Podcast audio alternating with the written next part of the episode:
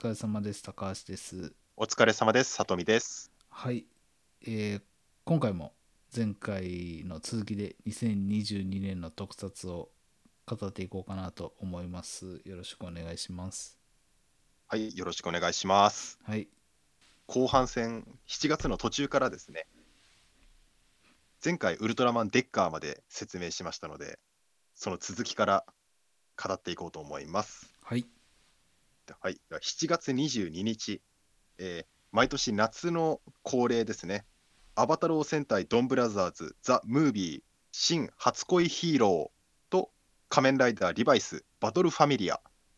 の同時上映ですね。仮面ライダージオウの Over Quartzer と騎士竜戦隊リュウソウジャータイムスリップ恐竜パニック以来の、え3年ぶりのライダー戦隊の2本立て映画になります。ああ、そうなんまず3年ぶりってのがちょっとびっくりですね。すごそうか。01の時にコロナが流行ったんで、うんあの01の単体映画が夏の時期じゃなくて、その年の冬になったんですよね。うん、そっかそっか。で、01とあのセイバーの映画が公開されて、まあ、本来夏映画枠みたいな内容が冬の、まあ、ムービー対戦枠で公開されました。ああ、そっか。で、ちょうどその時からムービー対戦っていう言葉もなくなったんですよね。うん。仮面ライダーリバイスの方では、えーケイン小杉さんが仮面ライダーダイモンを演じたことによって、えー三大特撮制覇をされました、うんえーケイン小杉さんは、えー93年にはウルトラマンパワードその翌年94年に核レンジャーに出演されることによって今回仮面ライダーで、えー三大特撮ヒーローを制覇する、えー史上初の俳優さんになりました。で、え2番手になったのがあの前回の前半戦でちょっとご紹介させていただきました。ちょっと順番入れ替わりましたけど谷口正史さんですね。ああ、そっか。だから今年2人出たんですね。三大特撮制覇が。小杉か。忘れてた。はい。えーやっぱりあのケイン小杉さんアクションが得意な方ですから。で今回あの坂本浩一監督ということもあってアクションには特に力を入れていてケイン小杉さんのアクションはもちろんなんですけど、まあ、それ以外にもえーバスのカーアクションなど、まあ、そういったあの車のアクションなどにも力を入れてるシーンがあります。えー他に注目する俳優さんというか出ゲスト出演者としてはですねゲスト怪人のシックの声を、えーリバイスドライバーの声を演じてるオリエンタルラジオの藤森慎吾さん、えーうん。人間体の声は、えー八島智人さんが演じる、はい、人間体の姿は八島智人さんが演じられていますね。やっぱりあの八島さんのオーバーなリアクションっていうのが、結構自分、前々からこの日朝のなんか空気感に合ってると思ってたんで、今回出演していただいて、僕的にはすごく嬉しかったですね。あの人をイラつかせるようなお芝居が すごくお上手な、いや、役としてですよ。うん。あの、あの個性派俳優の方ですから、あの、もう、他のライダーたちを煽るような喋り方とかがすごくうまいなって思いましたね。あとは仮面ライダーギーツの先行登場も、あえー今回の映画の見どころの一つですね。えーそして、ドンブラの方はですね、えーゲストは、えー魔法少女中華なイパネマーの島崎和歌子さん、えーハリケンジャーではクワガライジャーを演じられました京信夫さん、えーそれから超人戦隊ジェットマンのホワイトスワン役の、えー岸田理香さんなどが出演されています。そうなんや。監督は、あはい、へえ、知らんかったな。あそうですあのホワイトスワンの方の役どころというか、その名前がですね、ちょっと面白くて、えー、結城香織という役名で出演しています。なるほど。つまり、わかりますよね、あのジェットマンを見てたら。あの結城ガイと結婚した世界線の香りなのかなという、ちょっと遊び心もあります。まあ、といっても字違うんですけどね、あのあーそうね結城の字が確か。まあ、あくまでもちょっと読んだときにちょっとそういうお遊びっていう意味合いなんですけど、ちょっと別の世界観の香りみたいな感じで出てますね。えで、監督は田崎隆太監督で、えー仮面ライダーのパイロット監督とかはよくされてる方ですけれども、戦隊は初担当だそうです。うーん。で、劇、えー劇中劇がテーマのや作品でして、うん。あのえ今回の映画の中で、えー新初恋ヒーローという映画を撮ることになって、その映画にドンブラザーズのメンバーが撮影に参加するという、映画の中で映画を撮ってるといううん世界観のまあ、世界観というか作風ですね。リバイスを、仮面ライダーリバイスを見に来たドンブラ未視聴の、えー方々に、ドンブラザーズってこういう戦隊なんだよと、まあ、世界観や作風を理解させることに、まあ、重点を置置こうと、まあ、白倉プロデューサーは意識したそう、えー一番の見どころはですね、劇場版で初めてドンブラザーズが名乗りをします。大体いつも戦隊って、なんかあの、なんとかレッド、なんとかブルー、なんとかイエロー、なんとか戦隊、なんとかじゃーって名乗るじゃないですか。うん。ドンブラザーズってテレビ本編でまともに名乗ったことが一回もないんですよ。ああ、そうか。はい。というのも、すこれ前半でもちょっと紹介したんですけど、あの、犬塚翼が他のメンバーと正体をお互い知らないんですよね。うん。まあ、ちょっとそういう関係もあって、5人全員の同時変身とか、5人の名乗りっていうのが、作劇上、起こり得ないんですよ。うん。でも今回は、えー敵の怪人がですね、あの、お前ら、名を名乗れって言うんですよね。それに対して、うんえーリーダーのドン桃太郎が、名乗っていいんだな。名乗っていいんだなって、あの、あの確認した上で、お前たち、名乗るぞって言って、アバタロー戦隊、ドンブラザーズと初めて名乗りをするのが、あの今回の映画の見どころですね。ああ、面白そこれめちゃくちゃ面白いです。待ってましたみたいな感じだもんね。はい。もう、待ってましたーっていう感じで、本当にあの、ド派手な名乗りをしてくれるんで。はい、では次に行きましょう。はい。えー7月19日から7月30日、な、えーなんこれ？べ。らぼうなヒーローが現れました。全然知らんねんけど。こはい、岡本太郎式特撮活劇、タローマンです。えータローマンはですね、1970年代に放送されていた、えー岡本太郎の、えーをテーマにした、えー特撮ヒーローで、知る人ぞ知る幻のヒーローなんですけれども、まあ、今回、えー発掘されて NHK で再放送されました。れうん。え、これ、そうなんや。ほんまにあったんや、昔に。という体裁のえーこれ、今言ったの全部嘘です。あの、れっきとした2022年の、えーに制作された番組ですね。ああの、いわゆるモキュメンタリーって言われる方式でして。あの、実際には1970年代にタローマンなんて放送されてないんですけど、さも当時あったフィルムを発掘しましたというフェイクドキュメンタリーとして作られています。なるほどね。はい、でな結構手が込んでてですねあの当時の関係者やファンのインタビューとか、まあ、当時のタローマンタローマンの関連商品とかタローマンの前に放送されていた番組、えー大権威ダガーンあそれガダーンなどの設定とか結構作り込まれてるんですけどこれ全部デタラメです。へええータローマン自体はですね、えー岡本太郎の作品である太陽の塔と若い太陽の塔というのがモチーフになっています。今俺初めてさタローマンの見た目見てんけどはい。なんかこれ流れてきてたなよくツイッターに俺これなんか勝手にやってんのかなと思ったらほんまにこんなんがやられてたんやななんか勝手に誰かが書いてるやつなんかなと思ってたわ。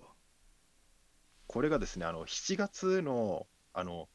平日の深夜のあのクロージング枠、まあ、つまりあのあの最後にカラーバーが夜中にカラーバー出てくるじゃないですか、うん。多分その直前の枠で放送されていたんですよね。まあ、なので、本当にたまたま深夜にテレビつけてた、NHK つけてた人し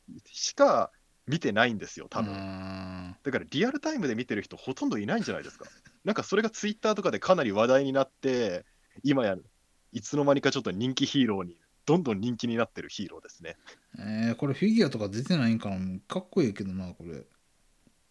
いや、なんか商品化とかどうなんですかね。あ、でも、あれか、NHK 関連だから商品化とかあまりしないんですかね。ああそうそうあの一応イベ、イベントとかは行われてるんですよ。タローマン祭りとかですねあ。あそうなんやはい、で毎回あの岡本太郎の名言というか格言をあのタイトルとかあのセリフに引用されてるんですけど僕がまあ一番良かったなと思ったのは真剣に命がけで遊べっていう話ですね。うんタローマンがあの趣味で絵を描いてる人に説教する説教ってわけじゃないんですけどあのもうタロその趣味で絵描いてる人をじろっと睨みつけて、うんあのまあ、ナレーションが入るんですけど、あのタローマンタローマンは片手間片手間の趣味のようなお遊びを許さない。遊びとは自分の命のすべてを捧げる行為なのだ。片手片手間に自分の命をかけないで、危険にさらさないで、果たして充実として充実して生きられるのだろうか。岡本太郎もそう言っていたってナレーションで言うんですよね。あのこれにはちょっと感銘を受けましたね。かわいいはい。なので僕もちょっとこのポッドキャスト、特撮回遊にもっと命をかけようと思いました。かけんでいいよあの、タローマン、ぜひですね、あの、デンエースが好きでしたら、高橋さん絶対ハマると思うんで、ぜひ見てみてください。あこれ見見れるんかな？なんかなんかで見れるんかな？あの、NHK の公式 YouTube でアーカイブに残ってます。あなので見ることはできるんですよね。ああの、ぜひですね、あの、1話から順を追って、最終回のタローマンの勇姿を見届けてください。わかりまし はい。という、とまあ、こんな感じですね。たはいいや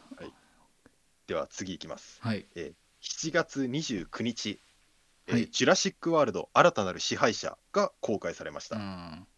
えージュラシック・パークから始まるジュラシックシリーズ6作目の完結編ですね。うんえー前作の炎の王国で世界中に恐竜が解き離れた、まあ、世界観になります。うんえーやっぱり何といっても、えーえー初期から出てる、えーレギュラーキャラクターの、えーオーウェン、クレア、メイジー、そしてパークから出てるグラント博士、マルコム博士、サトラー博士が、えーオリジナルキャストで出勢ぞろいしてくださります。うん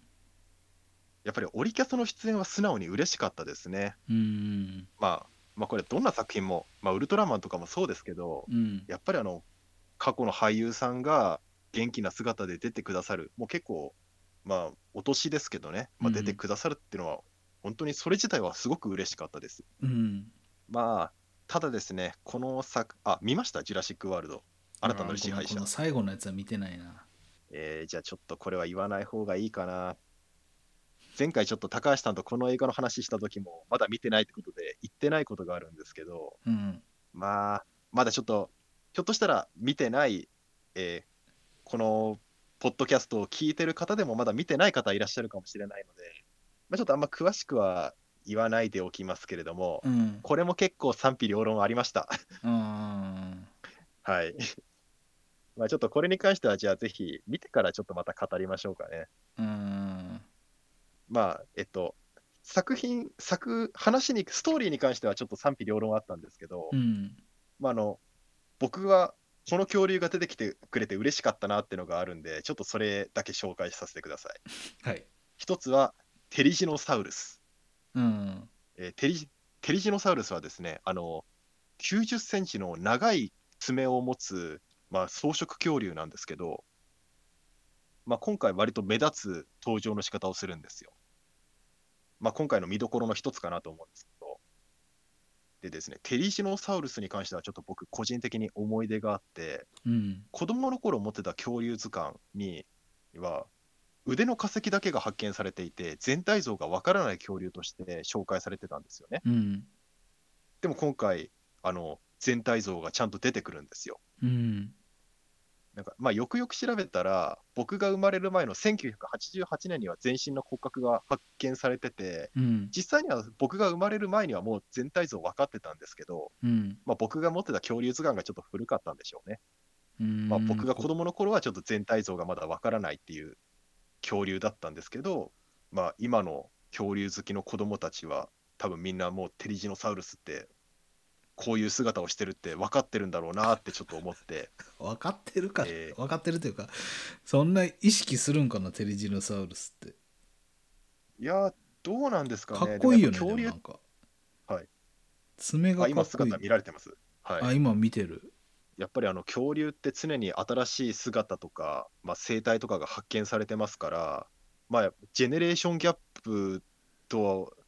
言うべきなのか分かんないですけど、うん。まあ、やっぱり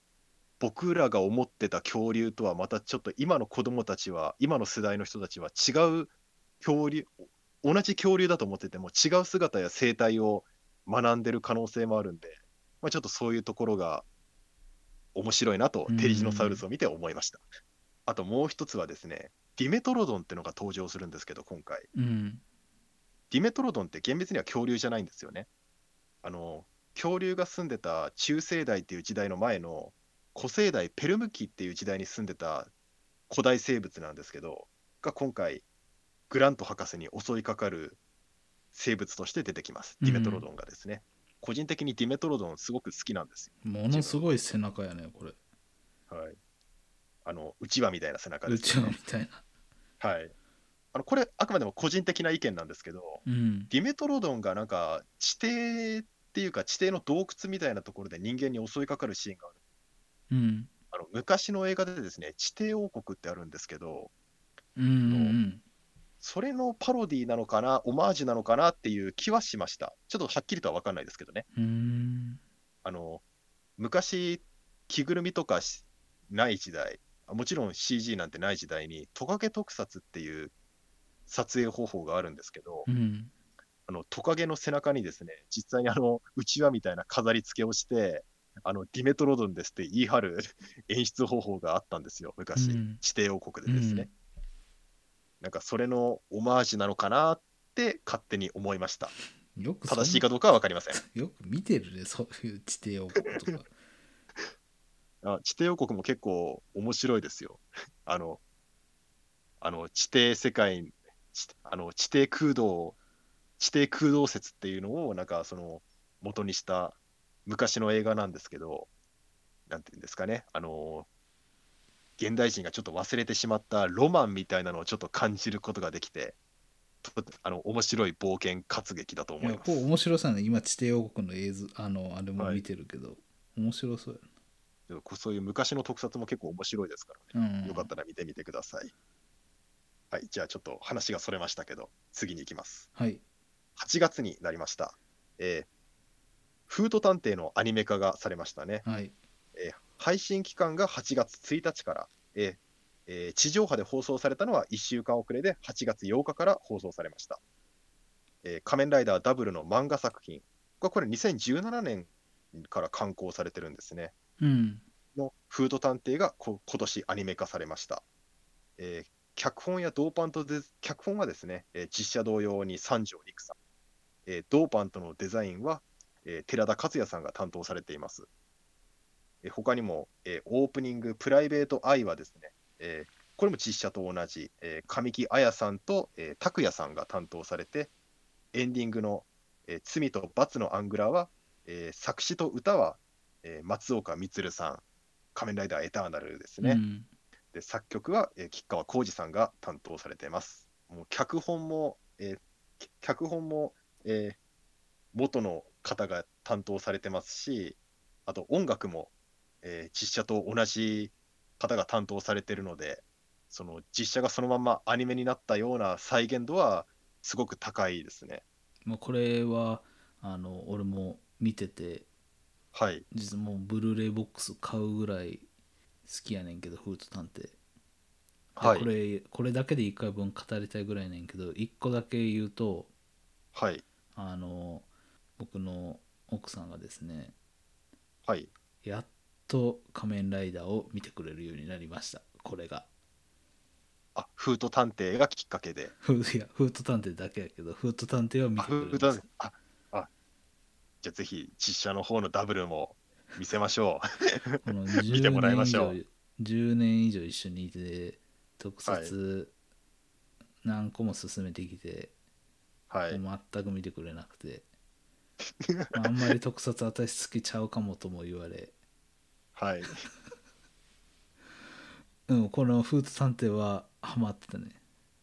もうぜひ、フート探偵でですね、あの、地球の記憶にはまってもらいましょなんかね翔太郎が気になってた感はあったらしいよ、前からう。はい。そのダブルのやつからはい。でじゃあちょっとフード探偵もうダブル1から見んくてもええからもうフード探偵見ててはい。一緒に見てたら、やっぱ翔太郎がかっこいいって言ってたね。はい。フィリップもいいけど。まあそんな感じで。やっと。やっぱ翔翔太郎のハーフボイルド感がやっぱりよく出てますよね。うん。あの原作にもあったシーンですけど、自分であの自分のか自分でかっこいいと思う自分の自撮りをして、わざわざ所長に送りつけて怒られるっていう、もう、うわ、翔ちゃんだなって思いましたね。あれあれが好きやねんな。あのはい。本当にまあみんな他の仲間のことをかなり気を使ってはい、話してるところとかはやっぱ翔太郎の好きなところかな。はい、まあまあちょっとごめんフート探偵はもっと話したいからまた今度機会があったら今度ですも俺はめっちゃね好き、フート探偵久しぶりになんかハマった作品かなブルーレイも買ったし、ブルーレイがねこれ音めっちゃ良くてそれも良かったなはい。じゃあぜひちょっとフード探偵に関しては、あの、単独会で語りましょう。はいはい。では、えー8月7日ですね。えー仮面ライダージャンヌアギレラ with ガールズリミックスが、えー配信開始されました。えー仮面ライダーダブルからリスリバイスまでの女性キャラクターが勢ぞろいする、えーストーリーです。うん、えー成海明子、えー先ほど言いました。ダブルのヒロインですね。うん。で、ウィザードからは大門凛子、えー仮面ライダーゴーストからは深見カノン、エグゼイドからポッピーピポパポ、ビルドから滝川沢さんに、えージオウのつくよみ、うんゼロワンのイズ、えで、セイバーから、えーえー、寝台麗華が登場します。で、さらにあの敵キャラクターが、えー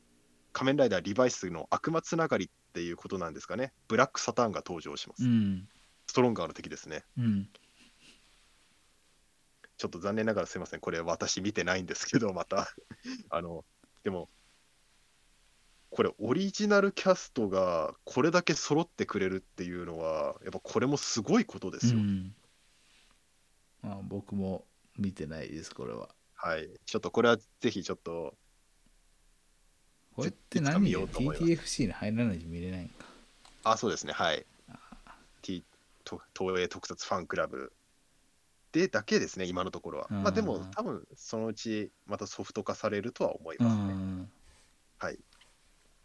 では、えー8月26日、次行きましょう。はい8月26日に、また8月かえーはいあ、まだ、まだ8月です。はい。えーノープが放放映されました。うんえー高橋さんもちょっとおお好きな、あの、渡良地さんでもちょっと取り扱ってましたね、テーマとして。言われてたねえーノープとは、えーありえないとか、もってのほかみたいな、えー否定的なニュアンスの、あのーアメリカの方でのスラングらしいんですけど、えー監督はジョーダン・ピールさん。えー前半はですね、えー社会問題とホラーを取り扱ったような、ちょっと不気味なテイストな話なんですけれども、後半からは一気にモンスター映画になります。うんえーざっくり言うとですね、あのえー田アメリカの方の田舎町の方に、えー巨大な UFO のようなものが現れて、次々と人を襲っていくんですけれども、うんその田舎に住んでる牧場を経営している、えー黒人の兄弟がいるんですけれども、それのちょっと写真を収めて、なんとかちょっと世間的に成功しようという話でありますね。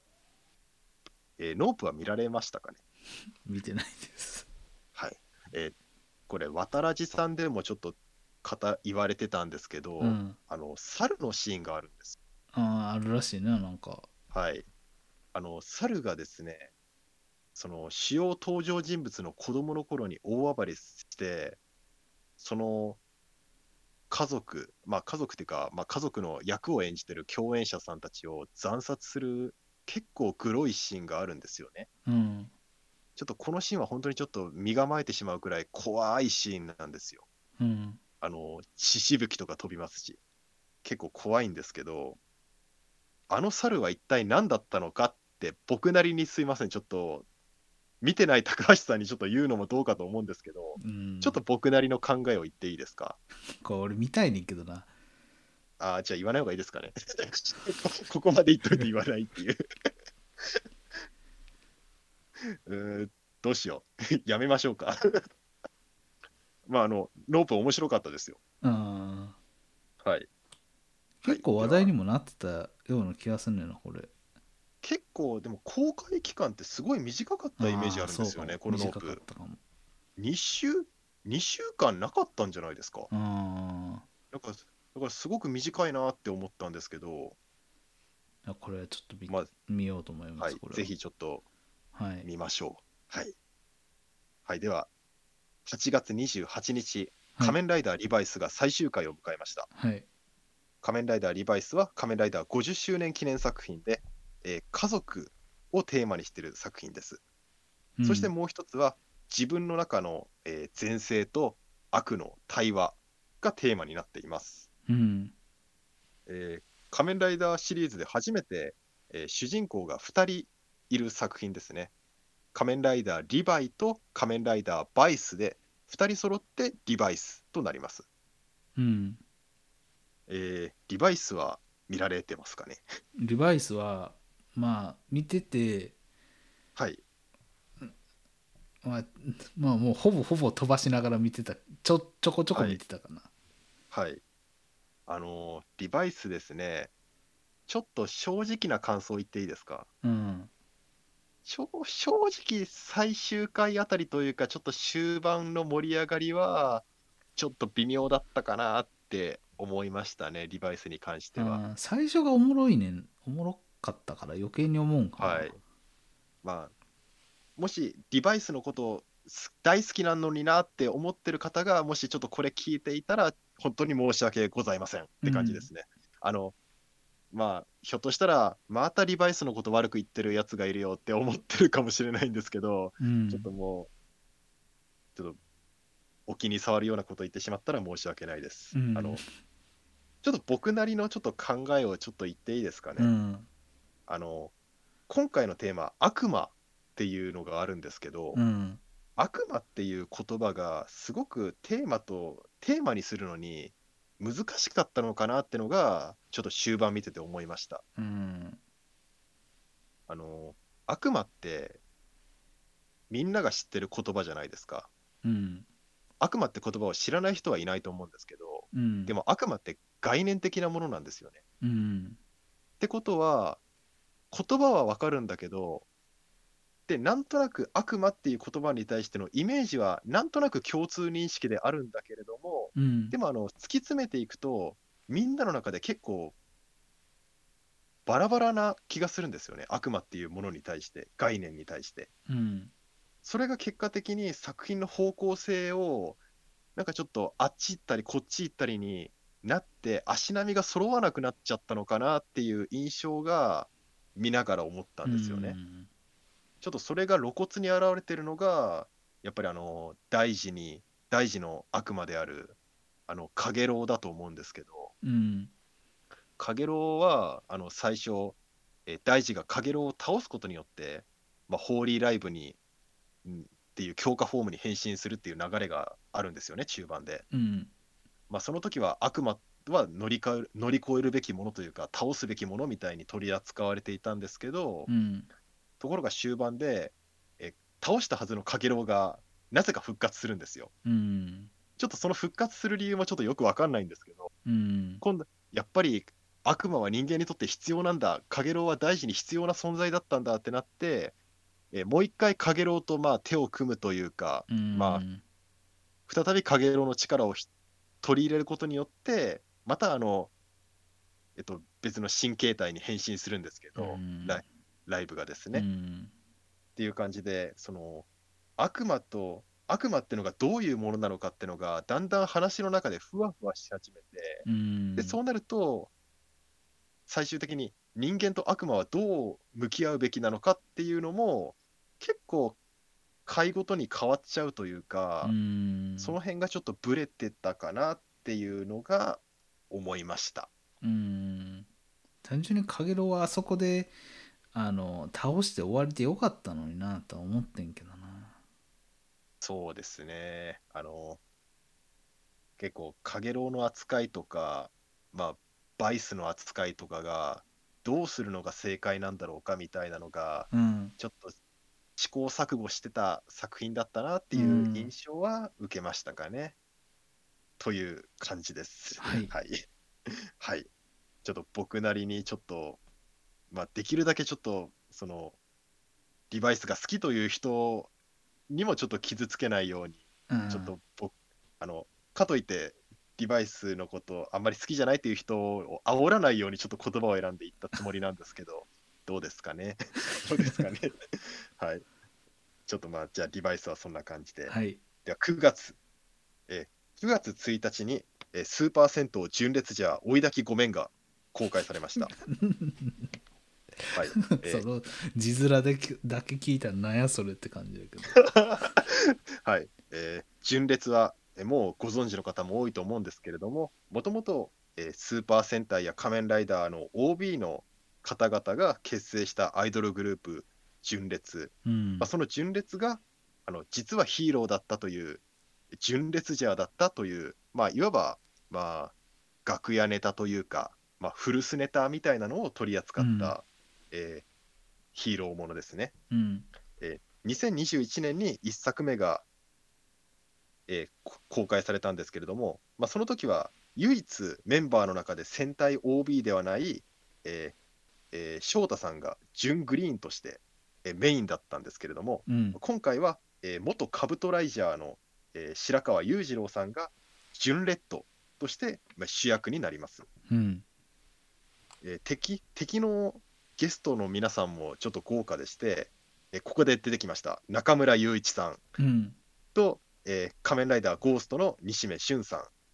えーうん。ハリケーンブルーの長澤奈緒さんなどが、えー敵役として登場します。うん。で中村雄一さんがですねあのゼロの巣の時のセリフをもじって最初に言っておく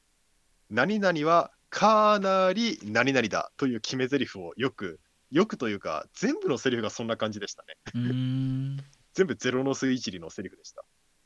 で一方であのゴーストの西目えー武尊を演じた西目さんはあのなんか寒いギャグを言って周りを凍らせるっていうキャラクターなんですけど、うん。あの、いや、中村さんはゼロ、ゼロのスネタめっちゃいじるんだから、そっちもゴーストネタちょっといじれよって思いましたね。あないんや一個も。前回の、えっと、1作目の純烈ジャーとかはちょっとご存知ですかね？ああまあ存在は知ってるけどはい見てはないな、あの、前回、1作目の純烈ジャーが、あの、結構、その温泉ネタと、えー元戦えー元ヒーロー、元ヒーローであるっていう、まあ、設定と、あと、えーまあ、おばさま、えー全国のおばさまファンに愛されるアイドルネタっていうのを、なんかうまくミックスしてたんですよ。うんで、あの、逆に結構、そこでやりきれるネタをやりきっちゃってた感じがあったんで、うん2作目どうするのかなって思ったんですけど、結構今回前半に関して言えば、どちらかっていうとヒーロー要素というよりは、その、えーおばさまに愛されるアイドルっていうのを、うんあの前面に押し出してたようなイメージですね。でもあの後半になって、急に特撮に力が入入りましたね。あの今回あの、戦闘巨神純烈王っていう、いわゆる巨大ロボが登場するんですけど、うんそこの特撮がめちゃくちゃ力入ってます。へあの前半と後半で完全に客層変わったなって思いました。え なんだったら、純烈王のその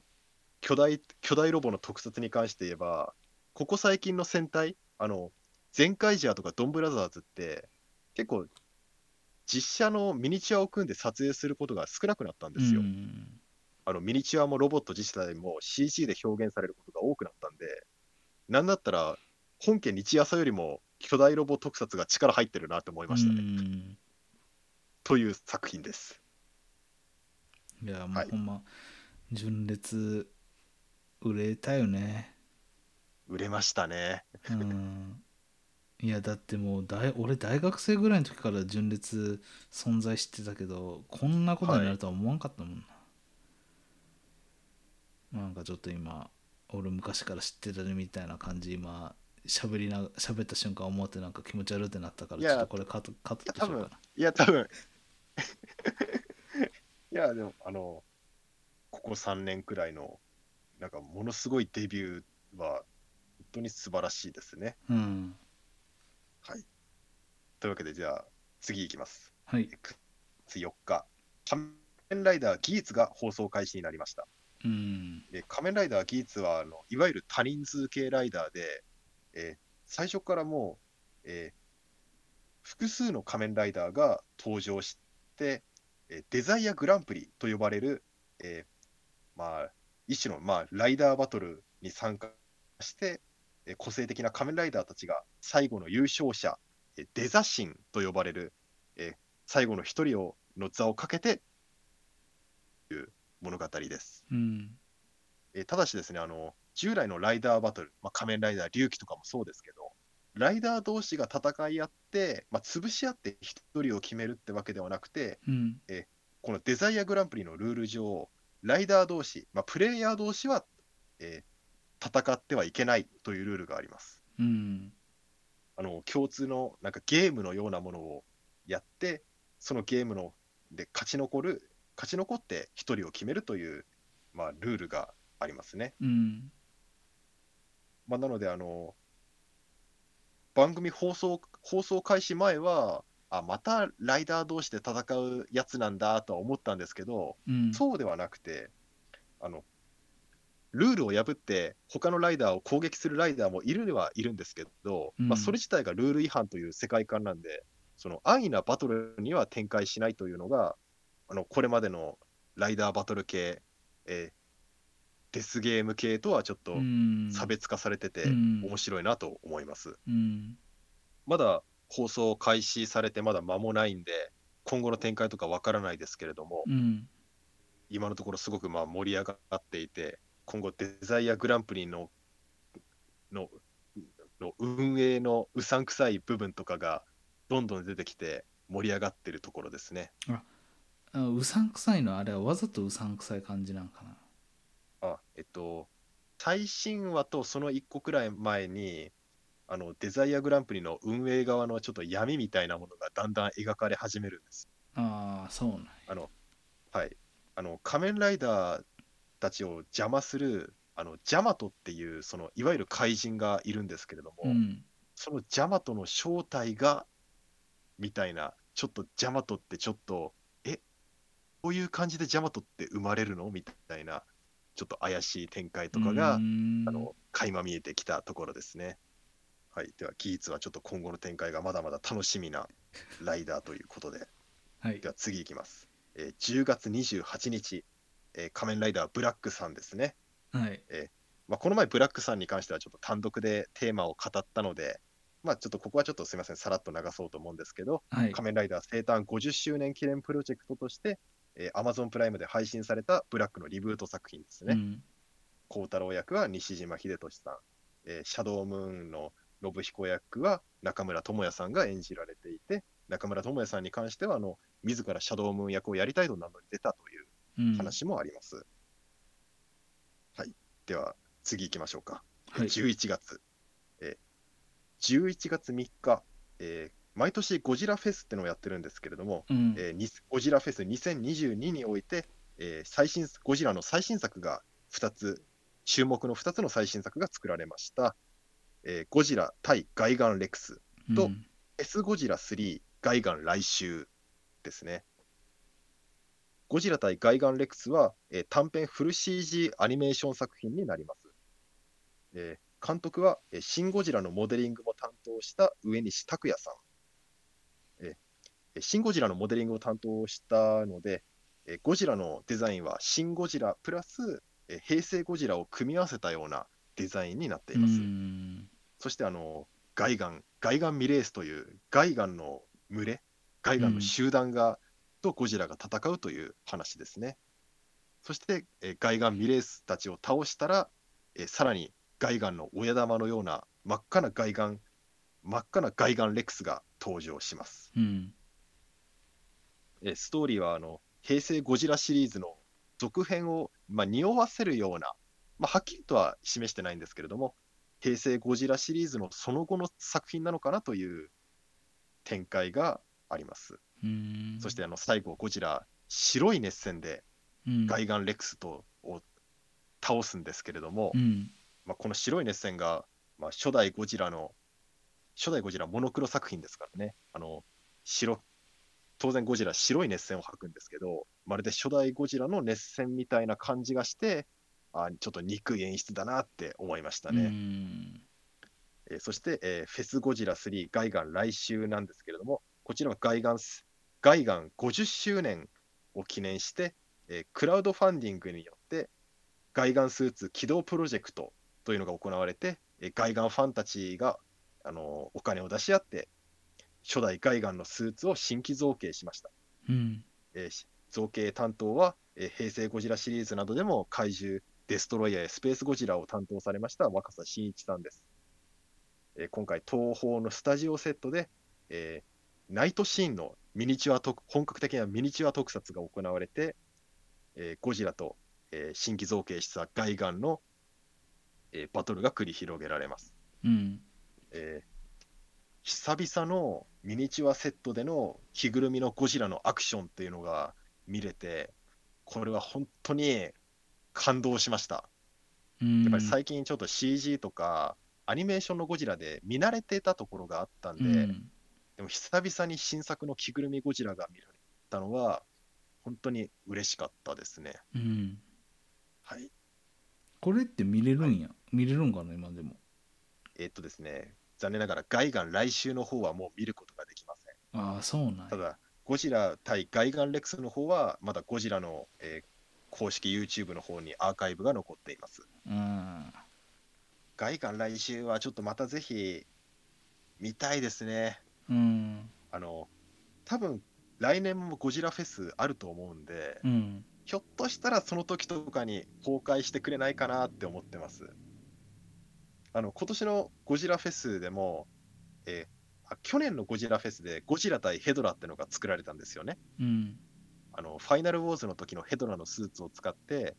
ゴジラ対ヘドラの新作が作られたんですけど、まあ、ちょっとその時の映像も、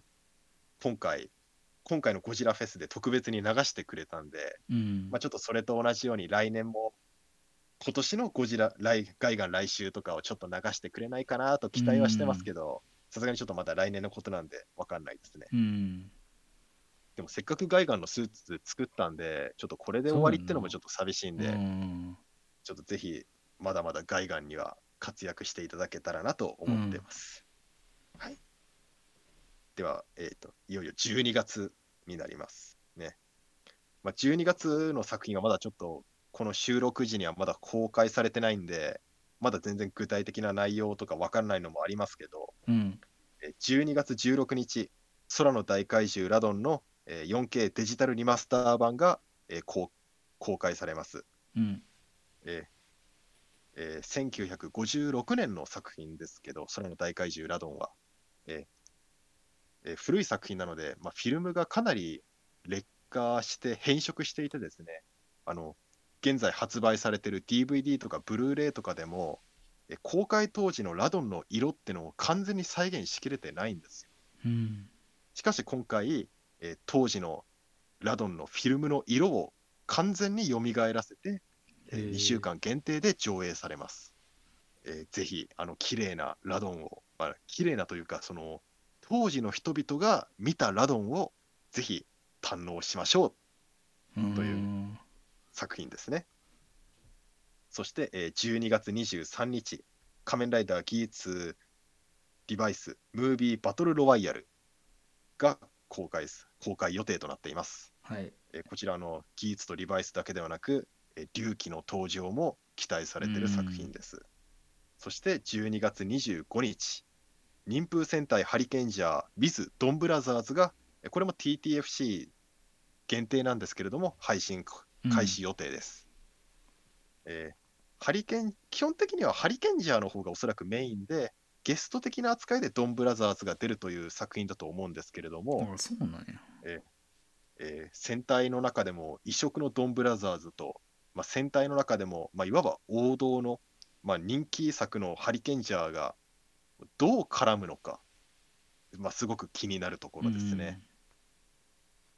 はい、というわけで、2022年の特撮まとめ、だいぶ長くなりましたけど、これで最後にしようと思います。いやお疲れ様ですはい、ご視聴ありがとうございました。聞いてみてご視聴ありがとうございます。はい。えー、長かったですけど、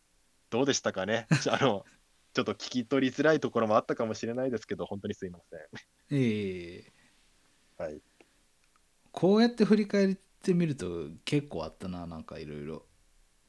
いや、これだけ毎月特撮作品が改めて見るとこんなに作られてるんだなってちょっとびっくりしましたね。うん自分でも調べてみて。あなんあのか、僕のこうん、僕の子供の頃、まあ、小学生、小学生にも入らないくらいですかね、幼稚園くらいの時ですかね。って言ったら、あの正月映画でゴジラ映画が、まあ、年末に毎年作られてるっていう感じで、で通年作品で言うと、えっとその当時はメタルヒーローとスーパー戦隊がやってるっていううん、くらいだったじゃないですか。うん、でもあの今はやっぱり配信とかで、まあ、まあ何か何かしら作られてるってのもありますけど、うん今年に関して言うと、えー大怪獣の後始末とか、うん、えータローマンとか、うん、そのいわゆるそのなんていうんですかねメジャー作品シリーズの派生だけではなくてその一般向けでもその特撮作品が作られてるっていうのがやっぱりその怪獣ものとかヒーローもののそのなんていうんですかねその露出がどんどん増えてきてるなっていうのを改めて調べて肌で感じましたね。うん、あのこれからもあのその特撮特撮界隈がもう来年も再来年も盛り上がってくれると嬉しいなと思います。そしてあのあの今の子供たちというかまあその子供の世代っていうのはつ常に常に毎年子供は生まれてるわけですから、うん、その子供たちにとってもその自分たちの世代のその親しみのあるヒーローとか怪獣が毎年増えていってでそのずっと応援し特撮関連を応援してる我々大人もその毎年そのいろんな作品と出会うことができるっていうこういう幸せな日々が続いてくれたらいいなと思いました。すごくやいいまとめ。あの あのちょっと臭すぎましたからね。ええいや、本当昔に比べて多いよね。やっぱはいりこの配信があるのが多いよね。大きいかな。はい、あの僕が大学の頃の話になるんですけど、うん。あの大学の頃ちょうどゴジラ映画が完全にもう休止してた期間なんですよね。うんあのファイナルウォーズからそのシン・ゴジラの復活までうん。の空白期間ですよ。うん。で、その時にあのゴジラのその着ぐるみにをちょっとあの、をなんかその管理するちょっと機会があったんですけれども、うん。あの本物のゴジラのスーツですよ、うんが目の前にあるんですよ。うん。で、その時近くに子供がいたんですけど、うん。ゴジラのこと知らなかったんですよ。あの、あの、カラスだって言ってたんですよね。うん あの、真っ黒だから多分カラスだと思ったんでしょうね。うんカラスだって。あの、その子は、だからゴジラのこと知らなかったんですよ。もちろん、あの、その子供がたまたま知らなかったっていうだけで、世の中の子供がみんなゴジラを知らないっていうのがちょっと軽率ですけれども、うん。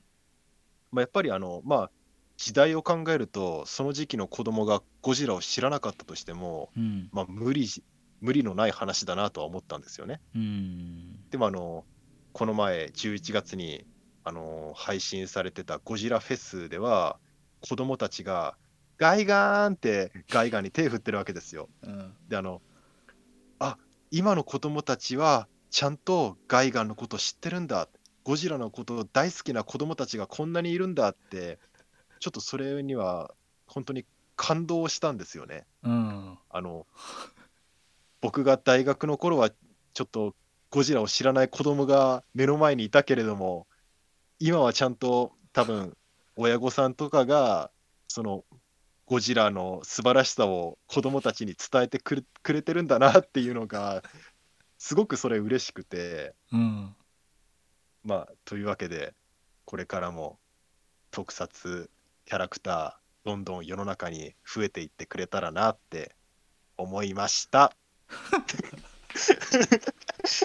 えーこれでまとめとしていいですかね？はいいいと思いますはい。